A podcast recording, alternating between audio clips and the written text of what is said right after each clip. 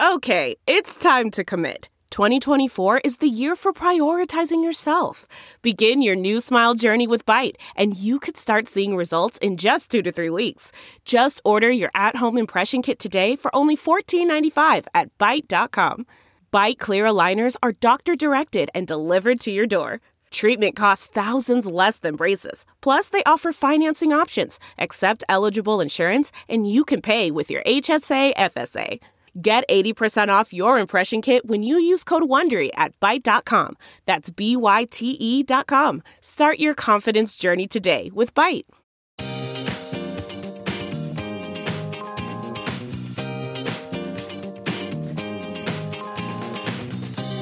Your Ben Joravsky Show for this Wednesday, November 22nd, starts now. On today's program, Ben's guest puts the integrity in journalistic integrity. You know him, you love him, Monroe Anderson. The Ben Joravsky Show is a presentation of the Chicago Reader. ChicagoReader.com for everything there is to know in the city of Chicago. If you want to know what to do, where to go, what to eat, what to drink, where the best place to hide from your family around the holidays is, I don't know if that one's there, but the rest of it you can head to chicagoreader.com and find out. And if you want more Ben Joravsky, he hangs out there too on the weekends, on his off time. Head to chicagoreader.com forward slash Joravsky. That's J O R A V as in victory, S K Y. Hello again, everybody. Ben Joravsky here. We're calling this Peace in the Middle East Wednesday, and here's why. Well, because there's peace in the Middle East, sort of. Not really. I'm not sure there'll ever be peace in the Middle East completely. Uh, but uh, the breaking news uh, last night was uh, that uh, Hamas uh, and Israel had reached an accord of sorts, and Israel had agreed to stop shelling, bombing Gaza for four days. and Hamas had agreed to release, I think, 50 hostages. in addition, Israel released some prisoners, some Palestinian prisoners they held. Four days. That's what we get four days of a ceasefire. Uh, listen, I'm thankful for any cessation of the bombing uh, in Gaza, any end uh, to the carnage uh, that's going on there. Uh, any day, like four days, I'm hoping it turns into five days. Uh, it's a little optimistic, and then six days, and then seven days, and then eight days. I know I realize saying that how naive I sound. In so many ways, I am completely naive when it comes uh, to issues of Israel and Palestine. If folks listen to this show uh, know uh, that um, I was for a ceasefire from the get go, from the moment um, Hamas launched that uh, savage assault in Israel, the slaughter of Israelis. Uh, the gunning down of innocents. Yes, that's how I look at it, and the capturing of hostages. I personally, uh, as went into a, a, funk and depression over that Monroe Anderson has listened to me. He knows because we've had many conversations about it. But I did not believe, I did not want Israel to um, have retali- retaliation.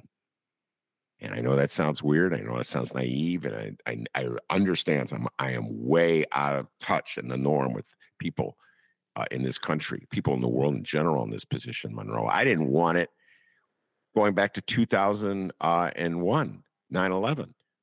I did not want the United States to just go bombing people uh, in retaliation for blowing up the World Trade Tower and attacking the Pentagon.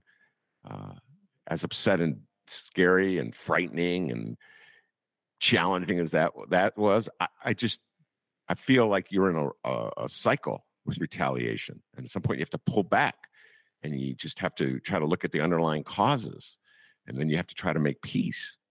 And I realize when I say that, I'm completely like in a very small minority.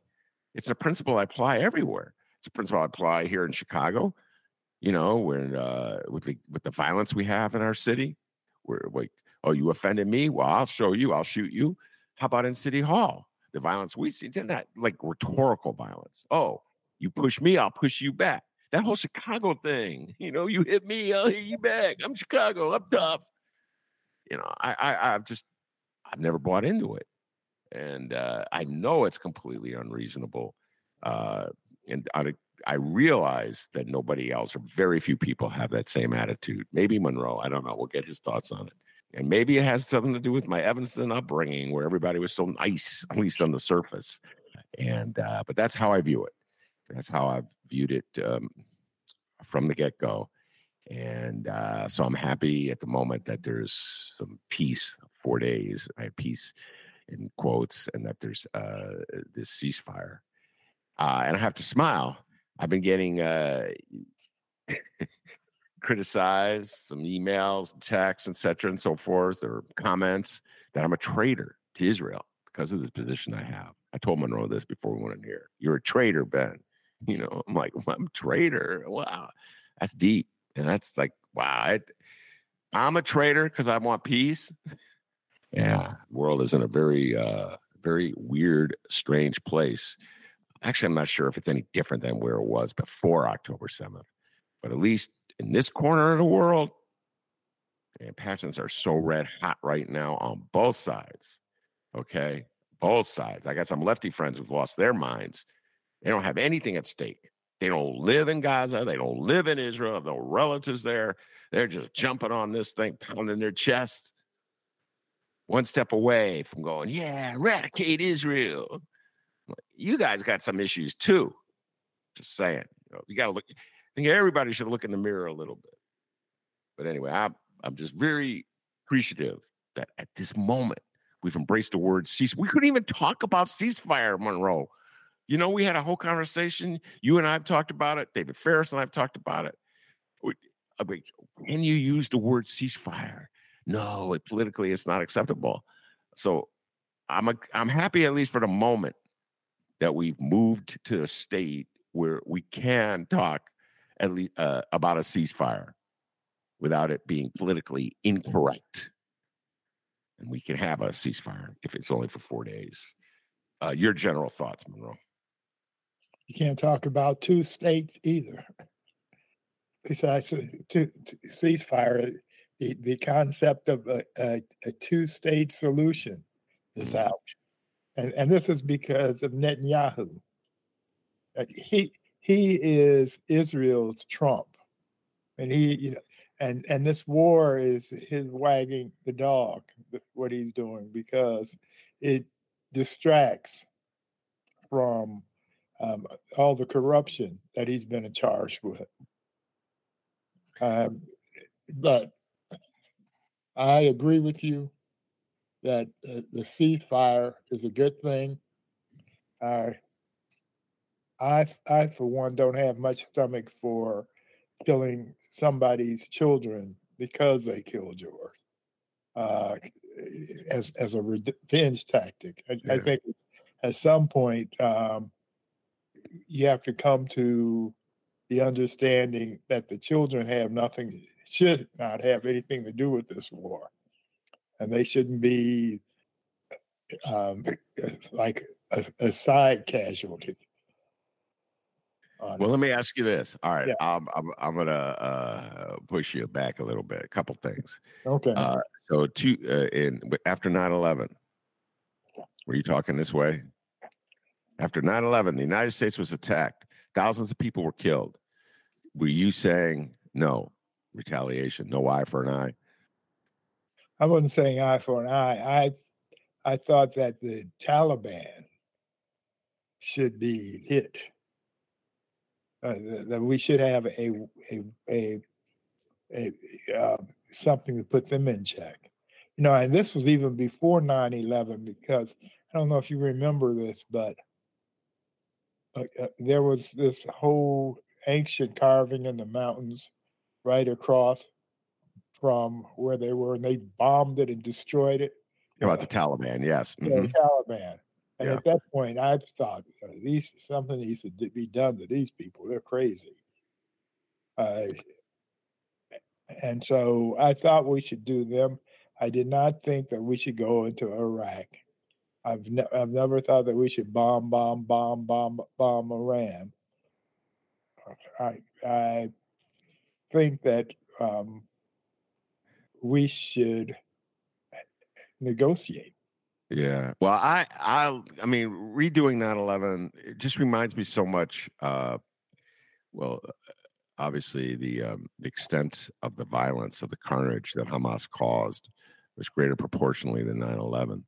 Yeah. Uh, but so just going back to 9/11 and talking about it, I I remember how horrified I was at the time because I love New York City, and it was just such a a brutal blow. And then uh, think of all those firefighters and police officers who rushed to the scene, and uh, you know, and then they Right. died when the second building came down, and then the aftermath, uh, where uh, oh my god, I just had Juan Gonzalez, great journalist, as a guest last week, and he did so, so many investigative stories on this. Uh, how uh, Giuliani dropped the ball on making sure that the uh, first responders who had uh, gotten illness in the aftermath of 9-11 got the medical care they deserved and needed it, it took forever for congress to come through for that remember jon stewart having to go to congress and debate Right. You know and i uh, i thought that uh, in the aftermath the first thing the united states should have done is like sift through and see where our uh, security failures were that left us vulnerable and two uh, what was the backdrop to this? Like our foreign policy initiatives that led uh, people to hate us so much. I actually thought that that was a moment of reflection and learning but I don't feel we learned anything, Monroe. I immediately started creating wars in countries that had nothing to do with it. And they Colin Powell ruined his credibility by going before the United Nations and, and speaking the script that that uh, the Bushies gave him. Remember? Yeah, but Yeah. he, he he was conned, but yeah, but he shouldn't have fallen for it. He was being a good soldier. He's being a good soldier. Yeah. Uh, yeah. So uh, I um, that's how that's kind of how I saw it at the time. I did not get off on the like. Everybody was like, "Yeah, bomb them, bomb them back to the Middle I- Ages." Back then, when that happened, I put a big "No War" sign in my front window.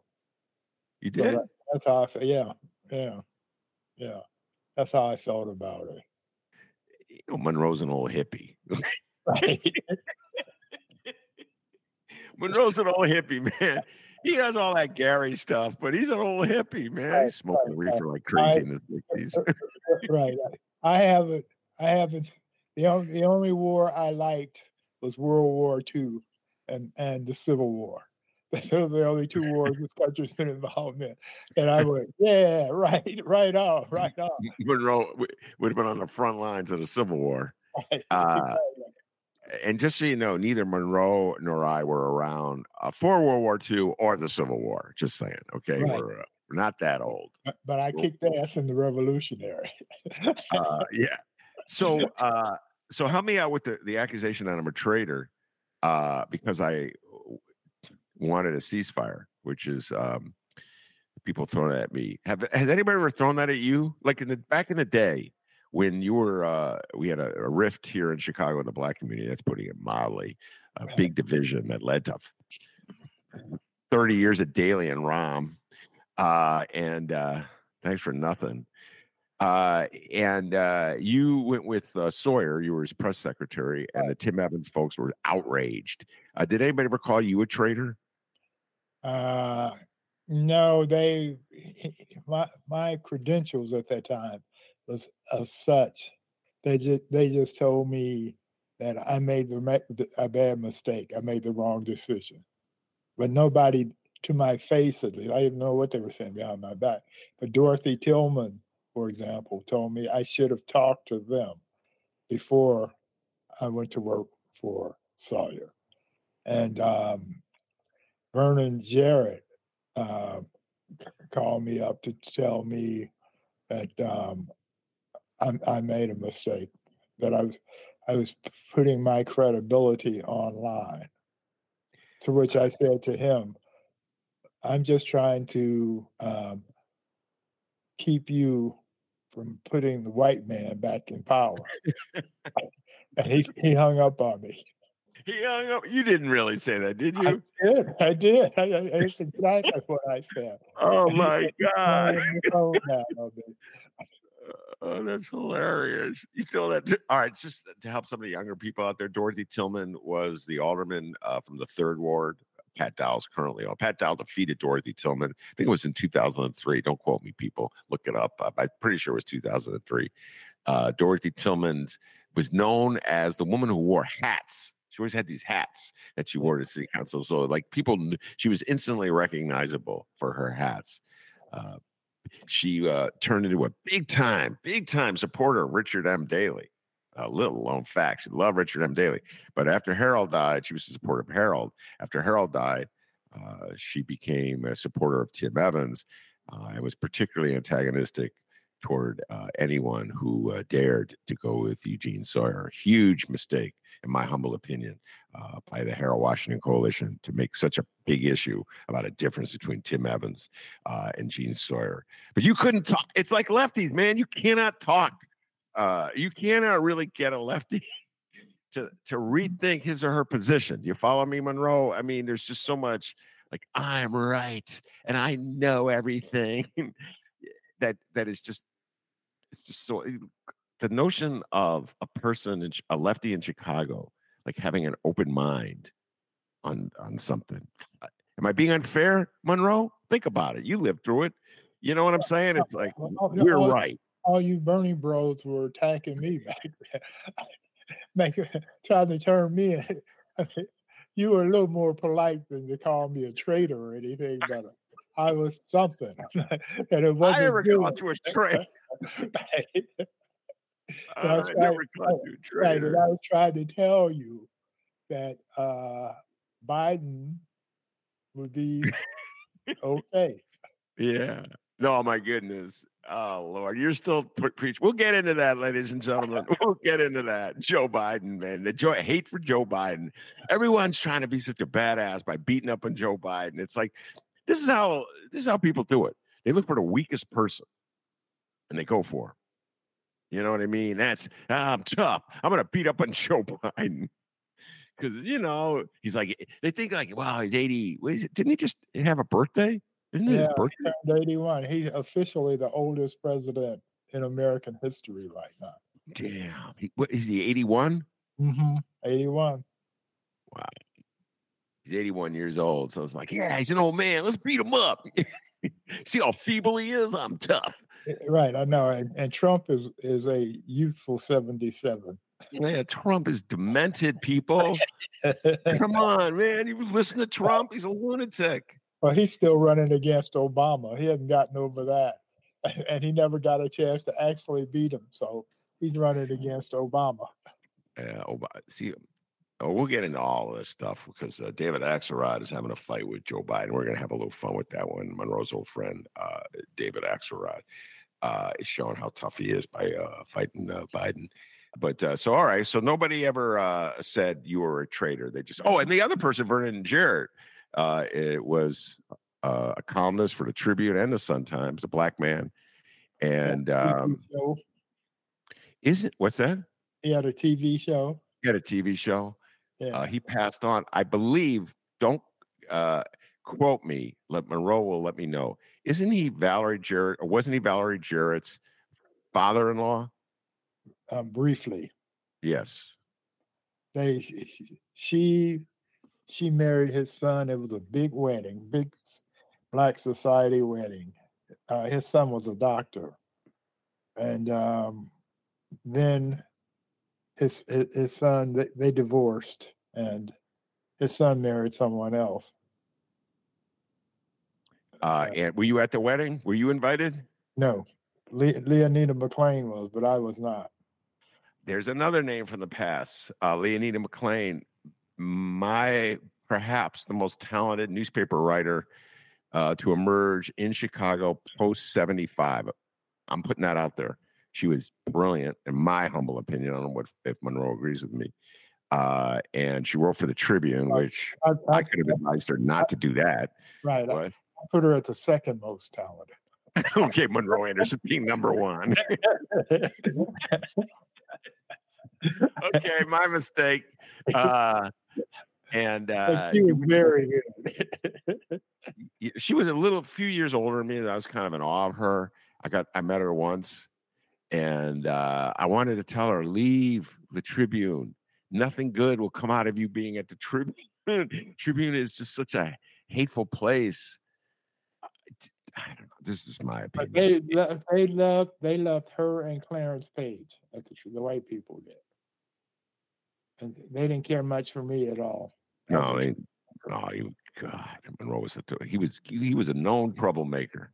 But I am, I feel like Leanita McClain, um, was never at home at the Tribune. Like Clarence Page, the, the columnist, Pulitzer Prize winning columnist, old friend of Monroe's, he's been there for 40 years. He seems like he he, he likes being at the Tribune. Longer than he, he he was the second black reporter hired at the Tribune.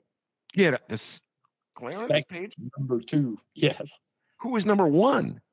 Uh, Joe Boyce, B O Y C E. Who That shows you how he- racist Chicago is, ladies and gentlemen. Oh my God. right? you're He kid- he Boyce was a Chicago policeman, and they hired him. The first black, the first black journalist was a Chicago policeman, So and he I- did I- quite well. He did. He he went on to work for um, the, the Wall Street Journal and other places. okay, so let me just set this up a little bit, and Monroe, then you riff. Yeah, So this goes back. We're talking like 60s and 70s. Uh, it was a much different time in the terms of media, and newspapers were giants. This is before well before the internet. Millennials stick sit by. I'm going to be an old man at the fireplace telling you how it was. Newspapers were giants. They like th- that's how you that's how you got your news. right. Uh, and then the TV reporters, they would read what was in the newspaper and then they go say it into a microphone. So that's kind of how it went. You know, let's not let's not kid ourselves here.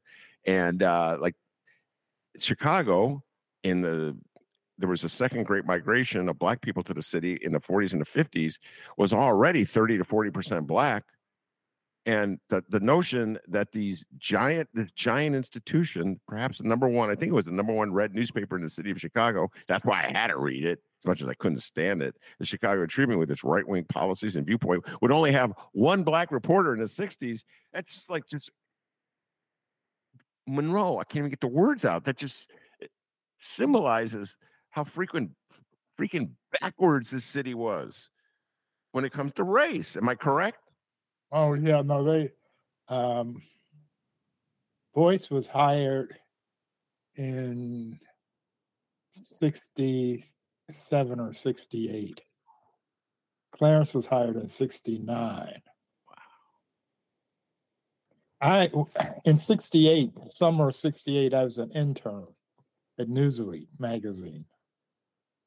And um, one of my assignments was to interview all four editors of the, the, the newspapers, Chicago newspapers, on and the story, the headline to the story was how the white um, media attempts to reach the black community.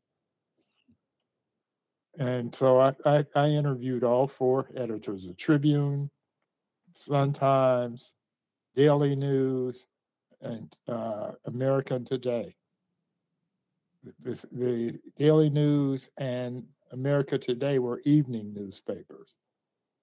The Tribune and the Sun Times were morning newspapers. Uh, because of TV, um, evening newspapers weren't very long for their time anymore. Mm, that's correct. But anyway, I interviewed all four editors, and all four of them inquired if I was interested in working for them. Following that, And, and then ultimately he chose the Tribune. No, ultimately, well, first of all, I told him I had to finish college. I thought it'd be a good idea because I was in my um, second junior year in college. it took me five years to graduate. From Oh college yeah, you did that victory lap. War, right? Because of the Vietnam War, there was no incentive to get out of college. I like it here. How anyone can like Bloomington, Indiana, I do not know. Right. But Monroe did. Right, exactly. They, Oh. they they they burned the cross when I was there. They burned the cross on a black student's lawn. Uh, uh, one black student opened a black bookstore up, and they burned that down. Uh, yeah, but it, it was it was better than Vietnam. So, Yeah, uh, yeah, that's a valid point. I Right. sit corrected. uh, but anyway, so my first job when I graduated from college was the National Observer, which was a Dow Jones publication. Yeah. And I was the first black to be hired there. And when I say first black, I mean there was no black secretaries, there were no black janitors, there, was, there was no black nothing, just me.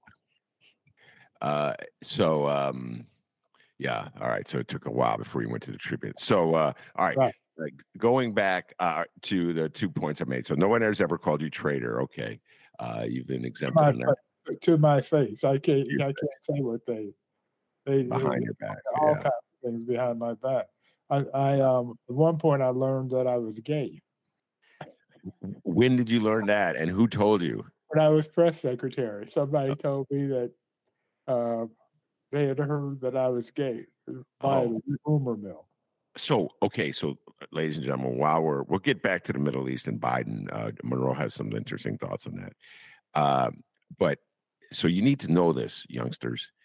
Uh, one of the things that we had that split in Chicago, and uh, it was the Harold Washington forces uh, versus the Ed Burke. Yeah, Ed Burke, the guy in trial right now. He led the racists. Okay, I know he got a standing ovation from the city council, but he was leading the racists. Think about that uh, in their fight against um, Harold Washington. And this is something else they did.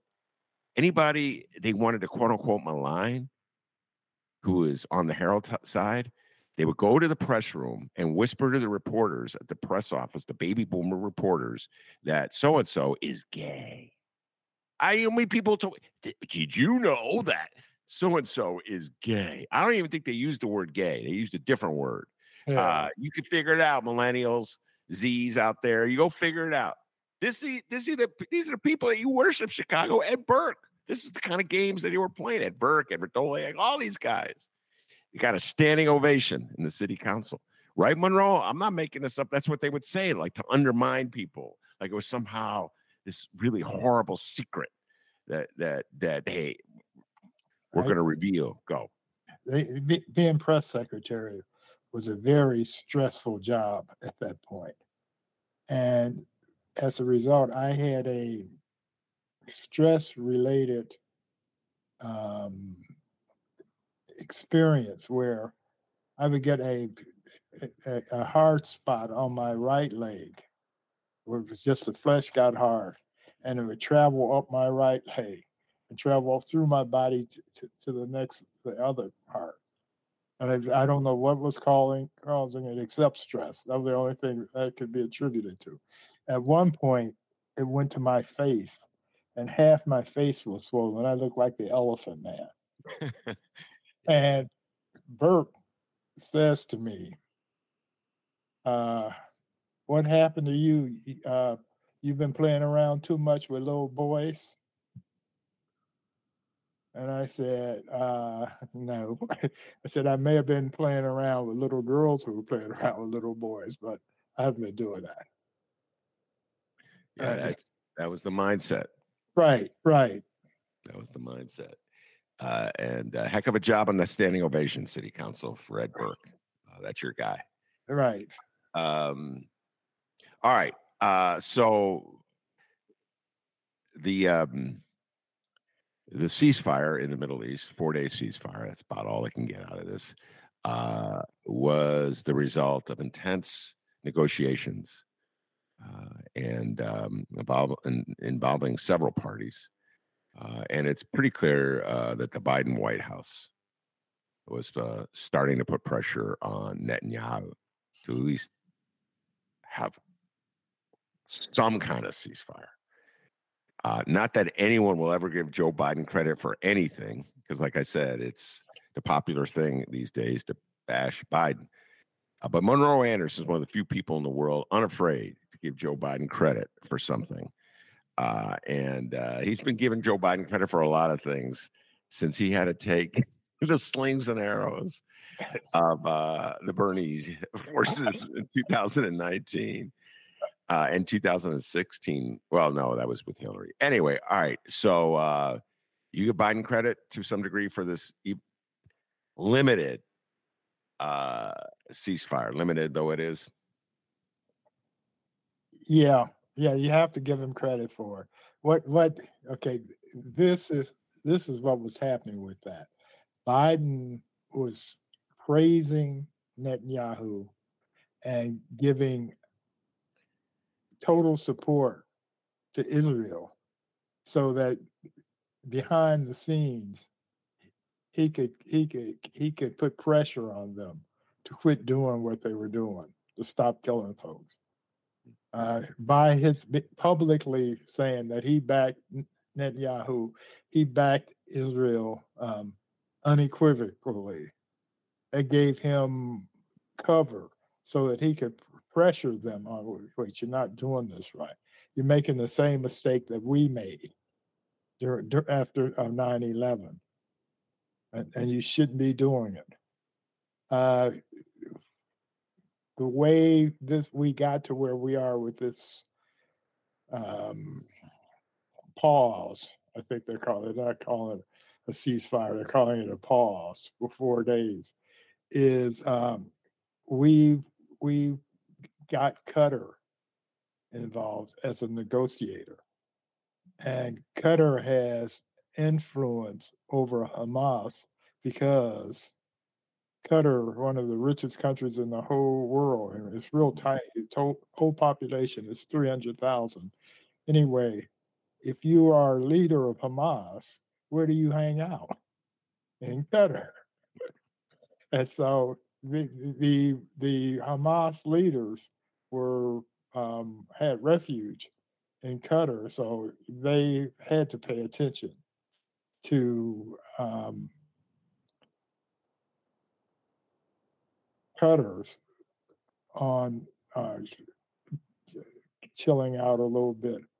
And then uh, the U.S. was press, pressuring Israel to chill out a little bit. And so this is where we are because how many innocent people need to die before you, you go, well, I think that's wrong. Yeah. I, um, I, your your basic point is uh, that Joe Biden used that embrace of Netanyahu uh, to give himself uh, the cover that he needed to put pressure on him behind the scenes. Right. Uh, I, I'm not there, so I don't know exactly what went down behind the scenes. I know that I was really upset by the embrace of Netanyahu at the time. Right. Uh, and I had was really hoped that he hadn't uh, done that but um, you're not the only person who's told me, Ben, you don't understand how this game is played. Uh, in this, this was a necessary move uh, in order to give himself some leverage. So behind the scenes, he could put pressure on uh, Netanyahu, and, and I'm not certain I buy yeah, that. Had, had, had, had, had Biden just out and out said, uh, criticized Israel and Netanyahu um, he would have met all sorts of resistance from um, Democrats, Republicans, Independents, everybody. Oh. Yeah. So I live in the world of the left, and yeah. in my world, pretty much everyone is uh, denounces Israel, uh, and uh, points out that this this savagery has got to end. Right. And, uh, but I realize that the world that I live in, that I occupy in the United States of America, is a subset of a much larger political universe. I understand that, Monroe. Okay, right. it's, it's those people that are calling you uh, traitors. Yeah, but um, the rest of the the rest yeah. of the country, the rest of the world, uh, not the world, the rest of yeah, the it's country, like when in yeah. the night uh, denouncing Daley and being told I should move to Detroit. So yeah. I, I understand there were and yeah. there were I actually had fewer allies in the fight against Daley than I do in this one. Trust me when I tell you, there's more people uh, who are paying attention to local politics and have positioned local politics uh, in a, into an ideology uh, like a progressive ideology versus a centrist oh, ideology than there were in the 90s, Monroe. Yeah, these, were white, these were white Chicagoans. Black Chicagoans weren't telling you to move to Detroit. Black Chicagoans oh my goodness, the conversations they I were had just with quiet, right? they were like, "You got to cut a deal with the man, Ben. This is how the way world works. You got to cut a deal with the man." You know what black people have told me, Ben? Let me explain how this works. Wallace Davis, shout out. I've had many conversations. The former alderman of the Twenty Seventh Ward. Ben, you got to cut a deal with the man. That's how it goes in Chicago. Okay. Uh, so I never was. they were explaining that they were they were explaining themselves. Yeah. That's what they were doing. uh, and I'm always being accused of being naive. That is something that comes with it. You're naive. Uh, you don't understand uh, how the world works. Well, I I do know this. Um, I don't believe anyone will give Biden credit for anything. I think uh, that this it's not a very uh, it's not a moment where uh, there's a lot of love for Joe Biden on any front, and there's just open contempt uh, for Biden uh, on the MAGA side. And uh, I saw some of the commercials. Shout out uh, listener Frank sent it to me uh, that uh, Blake Masters is running for his Senate campaign, which is an appeal, Monroe, uh, where uh, it's an appeal to Jewish voters, saying it's so bizarre that a MAGA person would be articulating this this view. Uh, that uh, anti-Semitism is on the rise, and it's on the rise because the radical left has indoctrinated, groomed the children of America to be anti-Semitic. And I'm like, man, what a freaking flip flop! Oh, It wasn't. It wasn't lefties marching through the streets as Nazis with the Yeah. little number with the torches. You know what I mean? It's not lefties saying uh, that Jews are behind the evil behind the bringing in uh, immigrants. That's Elon Musk and the right. You get what I'm saying? Oh, But yeah, yeah. But this but is they're using this war to try to get Jewish they- voters. they lie. That's that's that's that's one of their um, default positions. Yeah, is that it's- when confronted with facts, they lie, they deny them. Time and time again. And, it, it, um, and i- if you look at Georgia, uh, they it, it got so bad that yesterday uh, the prosecutor just just she she called them liars. The lawyers she called the li- lawyers liars. yeah. No, this. Uh, all right. Well, let's uh, moves to the the next issue. Uh, we're one day out from Thanksgiving. But you put crystal ball out here. Uh, a year from now, will uh, when we're one day out for Thanksgiving, will we be facing the prospect prospects of President President elect Trump? I I don't know because a year is a long time. Yeah. Trump has a whole lot of problems. Uh, one of which is that while everybody is um, focused on whether whether um, Biden is senile or not, Trump definitely, obviously, has some some issues, and the pressure is mounting, and it's and it's taking its toll on him Yeah. he he's he's getting confused as to where he is when he's he's he's doing speeches. Uh, he's he's he on more than one occasion he's talked about how he beat or was gonna beat Obama. He's confused as to who he's gonna face, uh, and and uh, this is obvious. Um, the MAGA crowd is so slavishly behind him that Yeah. they're ignoring this. But it, it becomes more and more obvious with each passing week.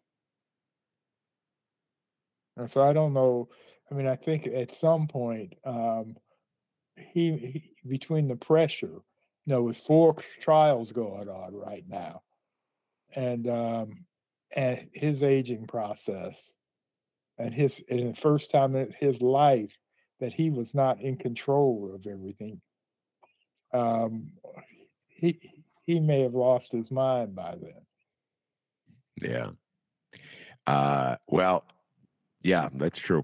Uh, You know, I actually think he's lost his mind already. Actually, Oh yeah, right. Uh, Exactly. but uh, no, I'm talking about where he can't hide it anymore. Or well. I, I mean, I don't think he's hiding it, hiding right? it. He ain't even trying to hide it. You know?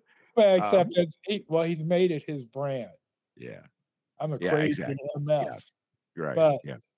um, his his his saying that he's crazy and acting like he's crazy.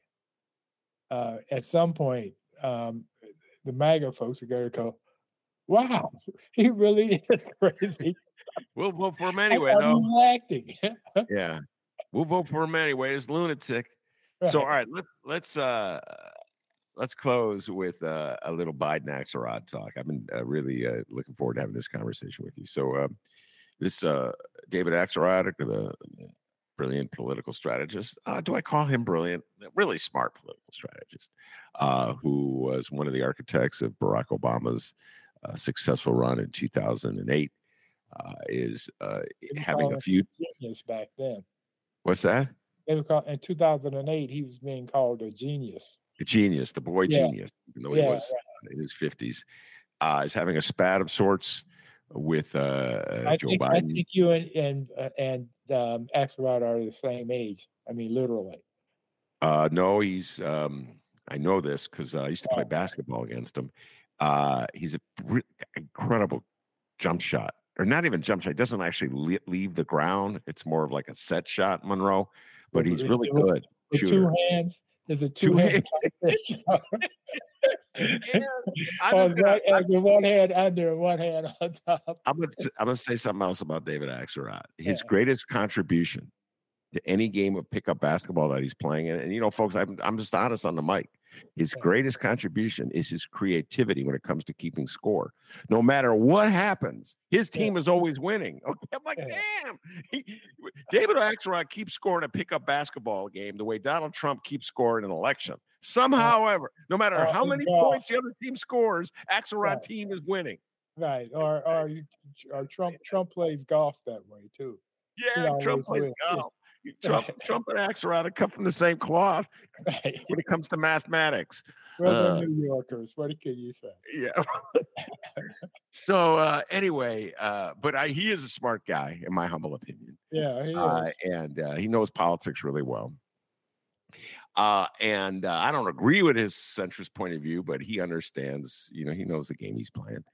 Uh, and um, so he uh, tweeted out that uh, perhaps the Dems, uh, you know, he took those uh, Nate Cohn uh, polls that we t- uh, that were in in the New York Times a couple weeks ago, which David Ferris and I really picked apart. I urge everybody to check out that interview, uh, where it showed that Trump was beating Biden in swing states, and he took those polls and he says maybe it's time the Dems got a new candidate for 2024. Uh, and then that got the Biden folks really mad. And behind the scenes, apparently Joe Biden uh, is calling Axelrod a prick.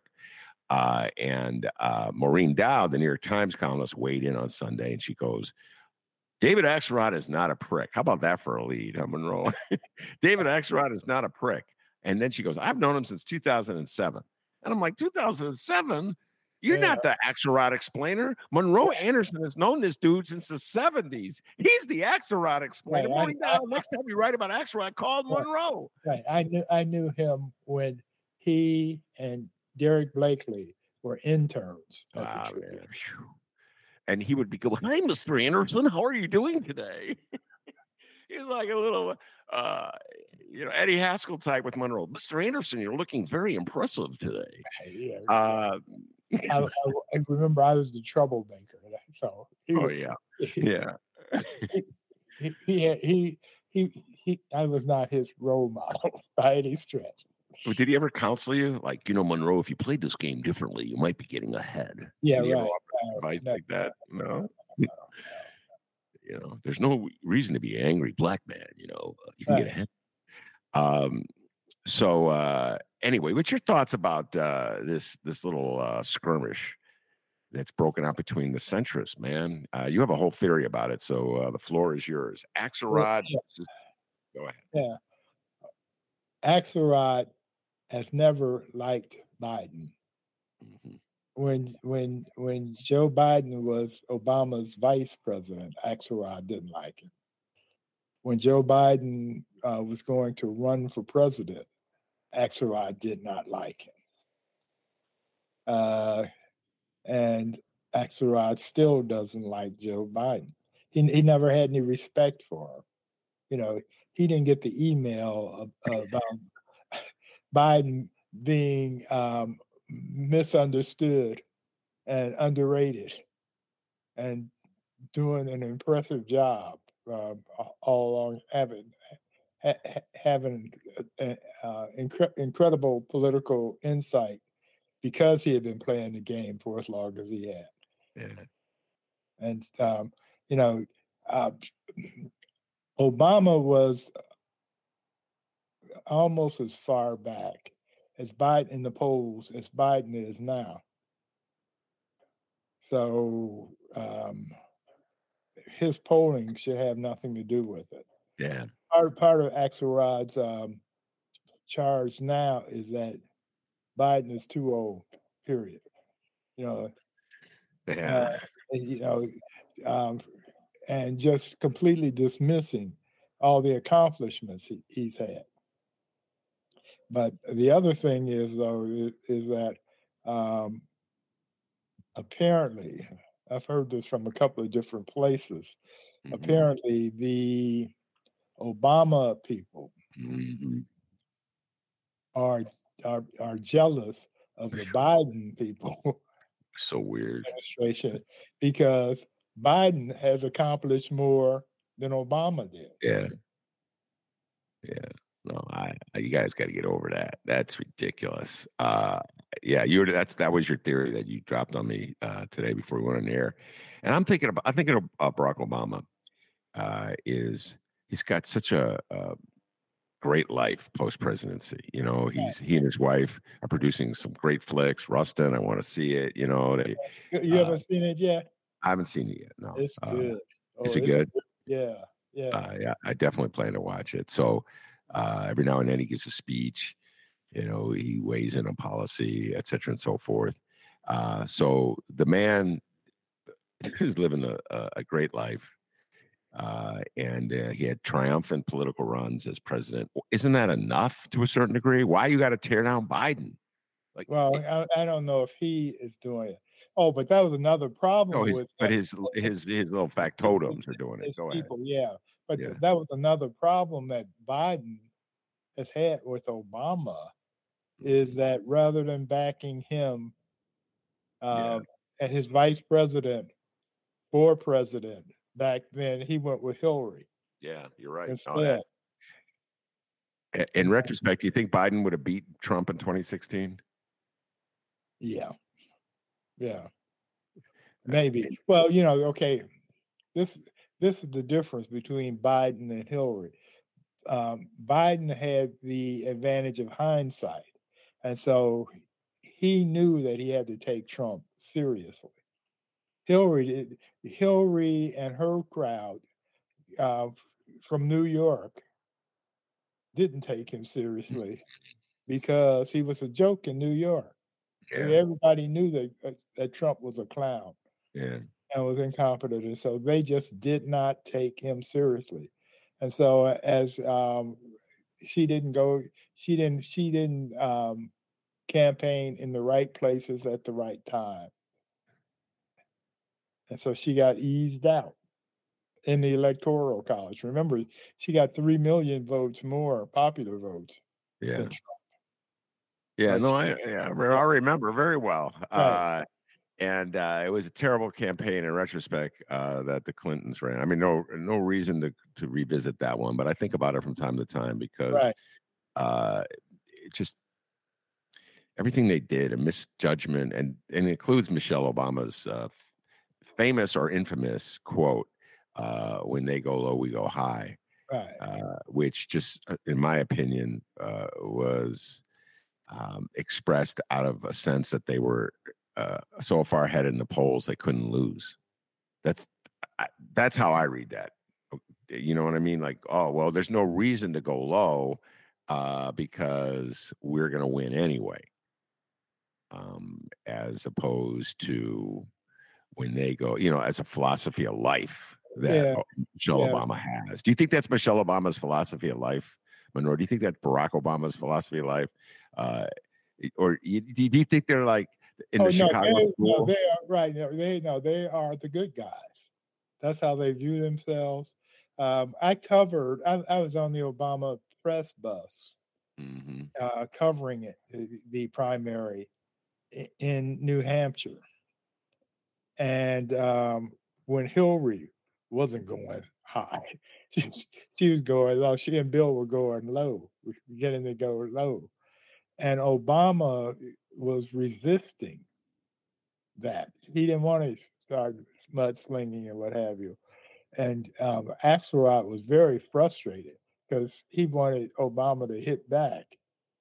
And it was Yeah. only when they got to South Carolina and um, Bill started comparing Obama to Jesse Jackson. Yeah, well, And it's like, oh no, no, don't go there.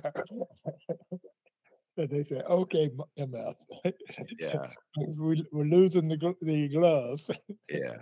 Uh, no, that's you're right. You're absolutely correct. Uh, and that's when Obama showed he could counterpunch. right. and uh, very effective, very effective campaigner, Barack Obama. Um, wonder what? Do you think Obama would beat Trump Oh yeah. one on one? Yeah. Oh yeah. Oh yeah. Yeah. Because o- o- Obama has his own li- little cult. yes, not he does. not so little. Right. Exactly. Yeah, it's pretty It's not as- big. yeah, it's not. It's, it's not as big, but uh, Obama's uh, Obama doesn't have the baggage. No. of Trump has, yeah. In fact, I mean, what's yeah. amazing is he didn't have one indictment during his entire campaign. That's Not wild. one. I mean, his, and- his, his candidate, his uh, years in the White House, or is, is that what you mean? Yeah. You know, during his years in the White House, during his eight years in the White House, Uh, not right, one. we in the meantime, they're going to have the uh, they're going to have the Trump wing in one of the federal prisons Yeah. before it's over. Yeah. Um, uh, so, uh, all right, we uh, have reached the end of this uh, particular episode. It's the day before Thanksgiving. So, Monroe, uh, happy Thanksgiving to you. For oldsters like Monroe and I, we were talking about this before we went in the air. Thanksgiving will always have sort of a melancholy feel to it for us because it was on this day or the day before Thanksgiving in 1987 that the great Harold Washington died of a heart attack while he was mayor of the city of Chicago. So always think of Harold. I know there's a whole generation of people like me and Monroe, same way around Thanksgiving. We always uh, we're having Thanksgiving. I always think of Harold Washington and how great he was and how he uh, sacrificed so much uh, to become mayor, put up with all that BS from the Burkes and the Vrdolyaks and all those races in the city of Chicago. And uh, uh, so a little uh, tomorrow when you have your Thanksgiving dinner, Monroe and Gary, I guess you're going to be in Gary. Raise a glass for the great uh, Mayor Washington, greatest mayor city of Chicago ever had. All right. Right. Yes. And Yes. that's one thing Monroe and I agree on, right? Monroe, greatest Yes. mayor in Yes. the history of the city of Chicago. No one even close. It's like Jordan. Jordan is the greatest. No one's close. Sorry, Barack Obama, uh, Barack Obama lovers, LeBron James lovers. He's not close. Okay, and that's the way with Harold Sorry, Washington. David Axelrod. Yeah, Axelrod be like, well, Ben, technically Richard uh, Daley was a great mayor. Huh? Right, Come on, right. Axelrod. Even I- you know that I- I Washington was- was better. I, I was speaking of one-on-one pickup. Oh, hey, Axelrod, if he's keeping score, could beat Jordan because the way he does it is like no matter what Jordan scores, he's going to get a point. Jordan be like, what? uh, technically, uh, Michael, uh, I'm ahead now.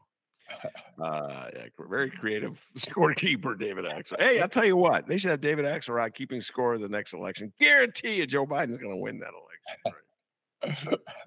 All right, very good. Thank you so much, Monroe. Enjoy your Thanksgiving. Okay. All right. Okay.